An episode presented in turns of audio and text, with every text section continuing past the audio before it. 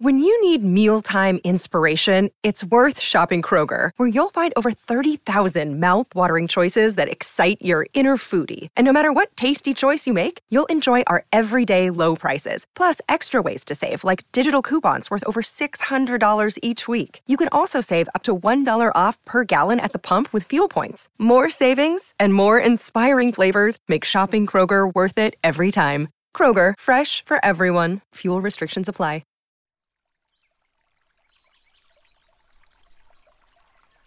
Hola de nuevo, ¿cómo estás? Como siempre, espero y deseo que muy bien. Por aquí estoy de nuevo, hoy para hablarte de un tema que me han pedido en repetidas ocasiones, la mitología griega. Un tema sin duda apasionante, y es que a todos nos suenan nombres tan evocadores como Zeus, o Poseidón, o Hércules, o Perseo, o Andrómeda, o el mismísimo Monte Olimpo, aunque obviamente este último no era exactamente un personaje, sino un lugar, precisamente el que actualmente da nombre al monte más alto de Grecia y también al volcán más grande conocido de todo el sistema solar, en latín Olympus Mons, en el planeta Marte.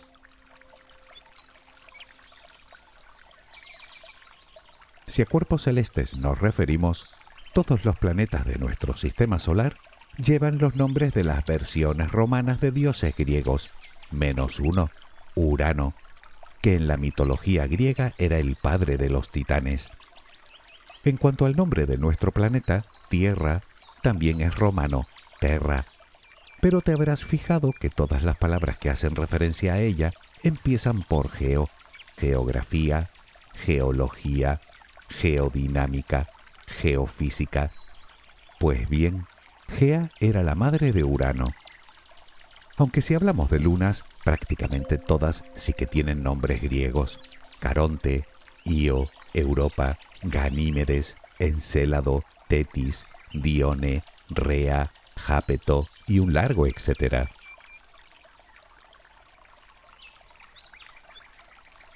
Resumir en un solo audio toda la mitología griega es una tarea imposible, salvo que el audio dure años, claro. Hablamos de una amalgama de historias con miles de personajes, entre los que se encuentran dioses, titanes, semidioses, héroes, ninfas, demonios, monstruos y un largo elenco de actores de lo más variopinto. Lógicamente no puedo detenerme en todas y cada una de esas narraciones, pero sí puedo darte una visión de conjunto respondiendo a preguntas tales como ¿de dónde proceden todas esas historias? ¿Quién o quiénes las inventaron? ¿Cuándo? ¿Con qué finalidad?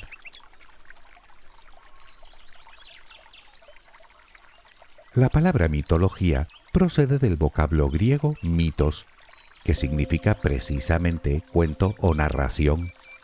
Pues bien, la mitología griega es un conjunto de narraciones por medio de las cuales los antiguos griegos intentaban dar explicación al origen del mundo y por extensión a nuestro propio origen. Cada antigua civilización creó su propia mitología para explicar la naturaleza. Los romanos, los egipcios, los mayas, los aztecas, los vikingos. No obstante, para entenderlo bien, debemos considerar que hablamos no sólo de la idea que tenían esos pueblos del origen del universo, de sí mismos y del resto de la naturaleza, sino que su mitología era su religión, su historia, su acervo cultural y el principal motivo de su arte, y en especial para los antiguos griegos.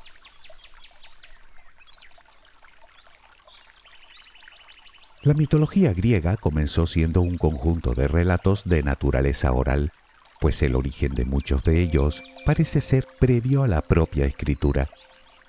Posteriormente, diversos autores los recopilaron, los ordenaron y les dieron forma a través del lenguaje escrito. Pero antes de eso debemos preguntarnos de dónde parten realmente todas esas historias. La realidad es que nadie lo sabe con exactitud.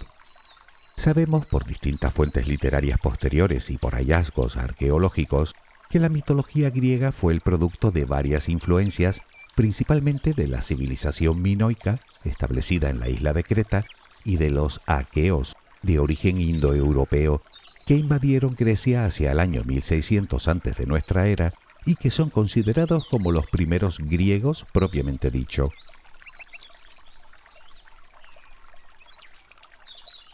En cualquier caso, hasta el 1200 a.C. no podemos hablar de civilización griega como tal. De hecho, al periodo comprendido entre la invasión de los aqueos en el 1600 a.C. hasta el 1200 a.C., lo llamamos periodo micénico. Pues bien, fue en este periodo cuando se forjó mezcla de numerosos elementos, tanto minoicos como indoeuropeos, y de otras influencias de Asia Menor y Oriente Medio, como los hititas o los egipcios, la que hoy conocemos como mitología griega, con todos sus personajes. No fue hasta el siglo VIII a.C., época en la que la escritura adoptaba una forma de alfabeto estable y definitiva, que un autor comenzó a poner un poco de orden en todo ese caos de historias, mitos y leyendas. Nos referimos a Homero y a sus obras La Iliada y la Odisea, las primeras referencias literarias de la mitología griega.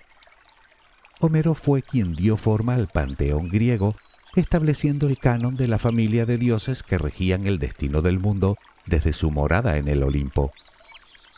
Tanta relevancia tuvo en su época que sus obras pasaron a ser auténticos textos sagrados más tarde, para muchos coetáneamente a Homero, otro autor, Hesíodo, por medio de su obra Teogonía, se encargó de escribir la génesis del mundo y el origen mismo de los dioses.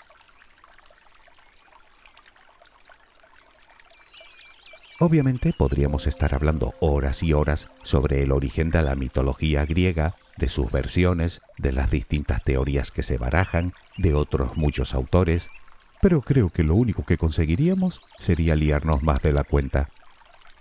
Creo que con esto nos podemos hacer una idea bastante general de cómo, dónde y por qué surgió.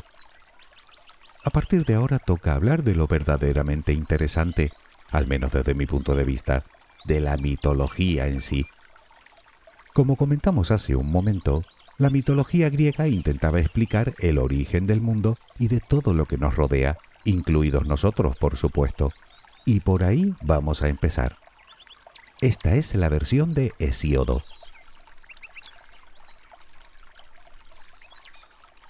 Al principio solo existía el caos, lo que viene a ser la nada, una especie de deidad primigenia completamente hueca, vacía, sin forma, y en cuyo interior se crearía todo lo demás, empezando por otras tres deidades, Gea, tierra, Tártaro, inframundo y Eros, amor.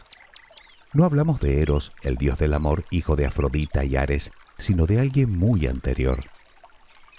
Una vez que apareció Eros, el amor, Gea y Caos, dos deidades femeninas, ya podían procrear, eso sí, cada una por su lado.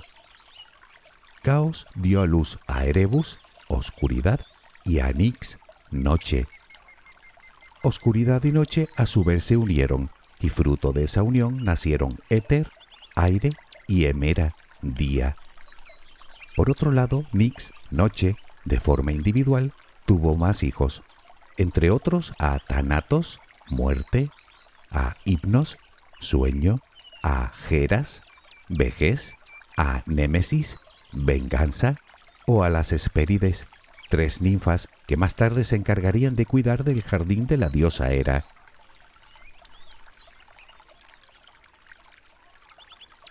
Por su parte, Gea tuvo a Urano, el cielo estrellado. Cuenta la leyenda que Urano hizo caer sobre su madre una lluvia fina de la que nacieron todos los animales, todas las plantas y todos los mares y ríos. Madre e hijo se unieron y tuvieron otro buen montón de descendencia. Hijos que podríamos dividir en tres grupos. Por un lado tuvieron a los cíclopes, tres gigantes de un solo ojo que terminaron siendo constructores y herreros. Tuvieron también a los llamados hecatónquiros o hecatónquiras, palabra que significa los de cien manos, tres gigantes con cien brazos y cincuenta caras, cada uno y por último tuvieron a los doce titanes, o mejor dicho, a seis titanes y a seis titanidas, masculino y femenino. Más tarde los titanes tendrían a su vez más descendencia. Unos crearían a otros titanes, serían por decirlo así titanes de segunda generación, como Helio, Selene, Atlas o uno que te sonará, Prometeo, quien más tarde no solo crearía a la humanidad, sino que les entregaría el fuego que previamente había robado de los dioses. Mientras que los hijos de otros titanes no serían titanes, sino dioses. Enseguida lo veremos. Pero antes hagamos un paréntesis. Hay que decir que la idea que los antiguos griegos tenían de sus dioses no se parecía ni remotamente con la idea que tenemos hoy. Digamos que al contrario de los cristianos, ellos crearon a sus dioses a imagen y semejanza de los humanos. Al final los dioses venían a representar tanto lo mejor como lo peor de nosotros, así que es habitual oír hablar de relaciones ilegítimas o incestuosas, de conspiraciones, de venganza, de guerras, de envidia, de celos, de engaños o de extrema crueldad. Y así era Urano, cruel como él solo. Sentía verdadero odio por sus hijos, tanto es así que los encerró en el vientre de su madre, Gea, lo que viene a ser en el interior de la tierra, y así ninguno de ellos podría usurparle el trono. Pero ya te puedes imaginar que a Gea eso no le gustó nada, así que, junto con el resto de sus hijos, comenzó a conspirar contra el padre de estos, contra Urano. Sin embargo, todos estaban demasiado aterrados como para participar en el plan, salvo uno, el titán más joven, Cronos.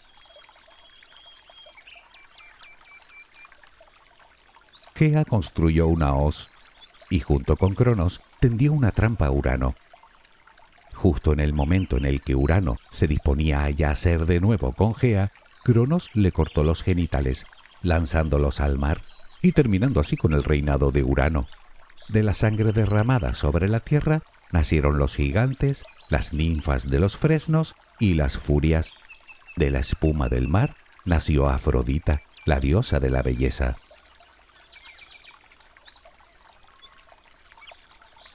No se especifica bien qué fue de Urano. Lo que sí parece claro es que su hijo, el titán Cronos, pasó a ser el siguiente gobernante. Pero como se suele decir, de tal palo tal astilla. Lo primero que hizo fue encerrar a los cíclopes y a los hecatónquiros, sus hermanos, en el Tártaro. Luego se casó con su hermana, la titánide Rea, que dio a luz a cinco hijos, a los que Crono devoraba según iban naciendo, por la misma razón que Urano había encerrado a los suyos para que no le arrebataran el poder. Seguro que recuerdas la pintura de Goya, Saturno devorando a su hijo. Pues eso, solo que Saturno es la versión romana de Cronos. Siguiendo el consejo de su madre, Rea se vio obligada a conspirar contra Cronos. Al nacer su sexto hijo, lo escondió en la isla de Creta y fue criado por unas ninfas, y en su lugar le dio a Cronos una piedra envuelta en pañales, haciéndole creer que era el bebé y éste, ignorante de la treta de su esposa, se la comió.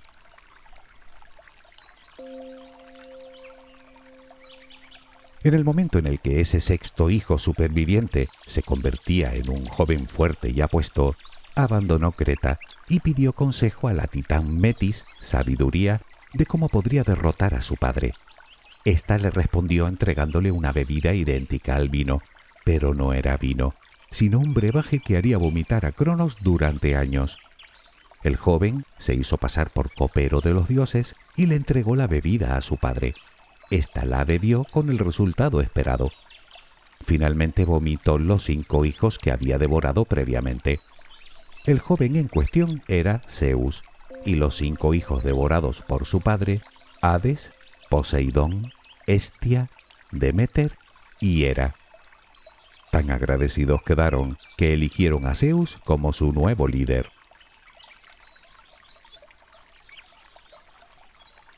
Con todo, Cronos seguía teniendo el poder y sabía que tarde o temprano su prole, los dioses, intentarían arrebatárselo, pero estaba demasiado anciano ya como para repeler cualquier ataque por sí solo, así que pidió ayuda al resto de titanes, lo que condujo a una guerra entre los titanes, liderados por el más joven, Atlas y los dioses liderados por Zeus.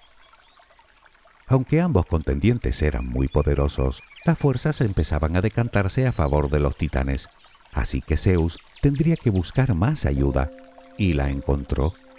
Fue al Tártaro y liberó a los hermanos de Cronos, a los hecatónquiros y a los cíclopes. Estos, los cíclopes, en agradecimiento le regalaron el rayo a Zeus, a Poseidón su tridente y a Hades su casco de invisibilidad.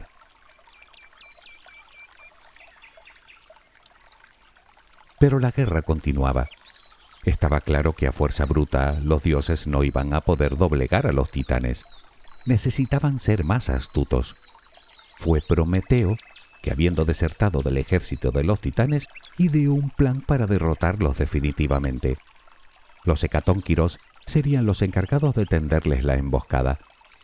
Zeus atrajo a los titanes hacia donde se encontraban los hecatónquiros, que como recordarás, cada uno tenía cien manos.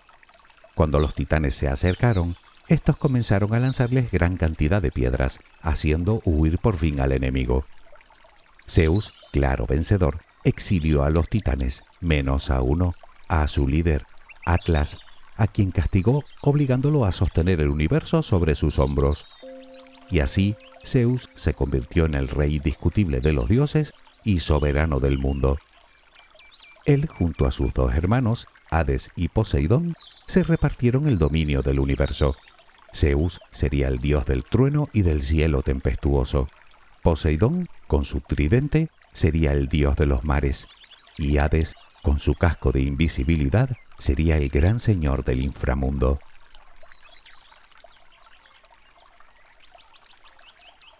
Como ya sabes, Zeus vivía en el Olimpo.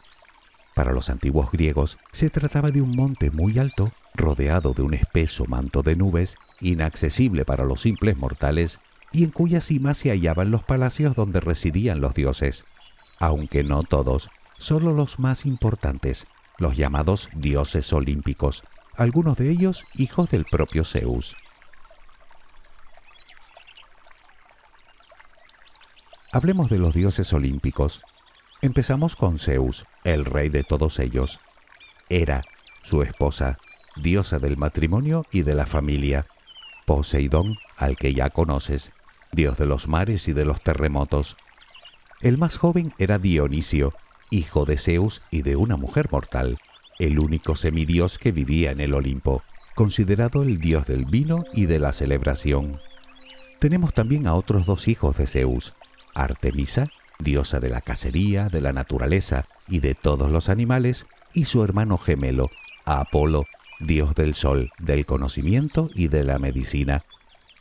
Hermes, el mensajero de los dioses, siempre representado con alas en su calzado, era el dios del comercio, de la mentira y de los ladrones.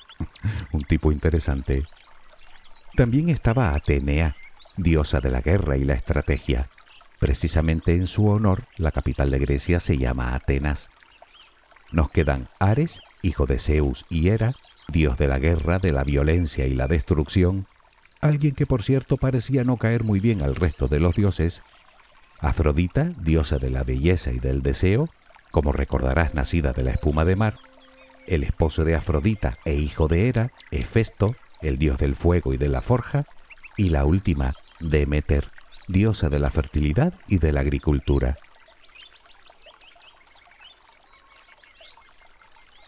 Si los cuentas verás que son doce los dioses olímpicos. A lo largo de la historia no siempre fueron los mismos. A veces salía uno y entraba otro, pero estos son los más habituales y en cualquier caso nunca sobrepasaron ese número. De los dioses más importantes, nos queda por nombrar a Hades, que no vivía en el Olimpo, sino en su propio reino, el inframundo. Además, era considerado el dios de la minería y de la riqueza.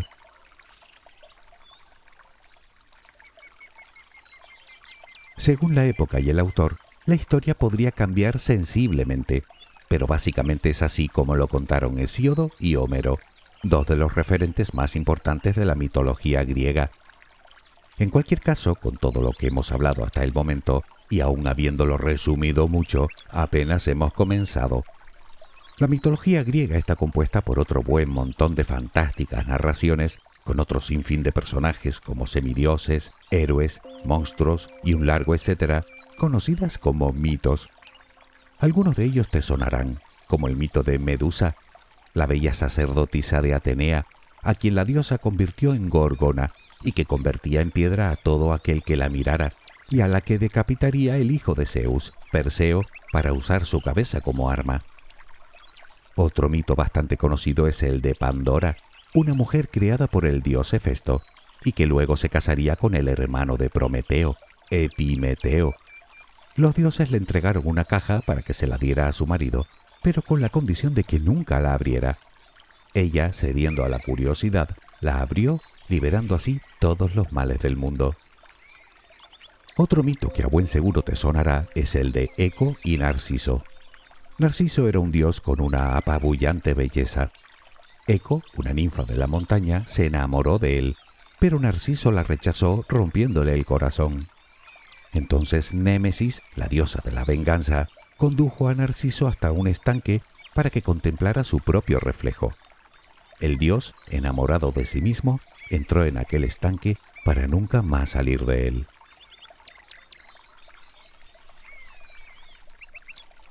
Podríamos pasarnos horas enteras narrando mitos. El de Teseo, el hijo de Poseidón, que derrotó al rey Minos, dando muerte después al Minotauro. El de Ícaro, cuyo padre, Dédalos, le hizo unas alas de cera para poder escapar de una torre, pero le advirtió de que no debía volar muy cerca del sol, pues la cera se derretiría y las alas se desharían. Ícaro, desoyendo los consejos de su padre, voló demasiado cerca del sol y ambos cayeron al vacío. Otro muy conocido es el de El caballo de Troya. Durante la guerra entre griegos y troyanos, los griegos, haciendo creer al enemigo que se habían rendido, dejaron a las puertas de la ciudad de Troya un enorme caballo de madera como regalo. Los troyanos, ignorantes de que el caballo encerraba a soldados griegos en su interior, introdujeron la construcción dentro de las murallas de la ciudad. Los griegos, durante la noche, salieron del caballo tomando la ciudad y ganando así la guerra.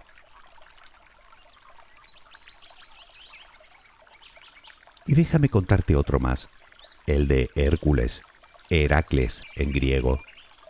Zeus, que aparte de ser el rey de los dioses, era un espabilado de cuidado, sedujo, como era su costumbre, a una mujer mortal, Aigmena, esposa de un gran guerrero, anfitrión, por el que Zeus se hizo pasar para seducirla. Aigmena dio a luz a dos mellizos, uno de ellos hijo legítimo, Ificles, y el otro hijo de Zeus, el semidios Hércules.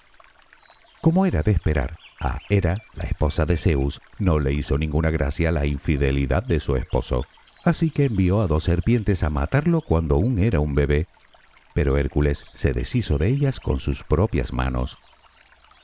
Cuando creció, Hércules se casó con la hija del rey Creonte, Megara, pero Hera tenía algo más reservado para él. La diosa, presa de furia, lo enloqueció y le hizo asesinar a su mujer y a sus hijos. Cuando Hércules volvió en sí, se dio cuenta del acto que había cometido y, atormentado, se marchó para vivir en soledad en las tierras salvajes. Con el tiempo, su hermano Ificles lo encontró y le sugirió que acudiera al oráculo de Delfos con el fin de que allí le pusieran una pena con la que pudiera expiar sus crímenes. La Sibila, una profetisa, le impuso como castigo realizar lo que se conocen como los doce trabajos de Hércules entre otros, matar al león de Nemea, matar a la hidra de Lerna, capturar el jabalí de Erimanto, capturar al toro de Creta o robar el cinturón de Hipólita, la reina de las Amazonas. Puede que estas historias te resulten del todo disparatadas, y de hecho lo son, ¿para qué mentir? Pero para los antiguos griegos todas estas narraciones eran dogma de fe y puras lecciones de vida. En cualquier caso, hoy en día siguen siendo historias apasionantes y maravillosas que después de miles de años nos siguen inspirando, como han inspirado a innumerables artistas de todos los tiempos. A mí desde luego que sí, no sé a ti. Más adelante, si quieres, podríamos tratar algunos de estos mitos más en profundidad. Si quieres. Espero que tengas una luminosa jornada. Hasta muy pronto.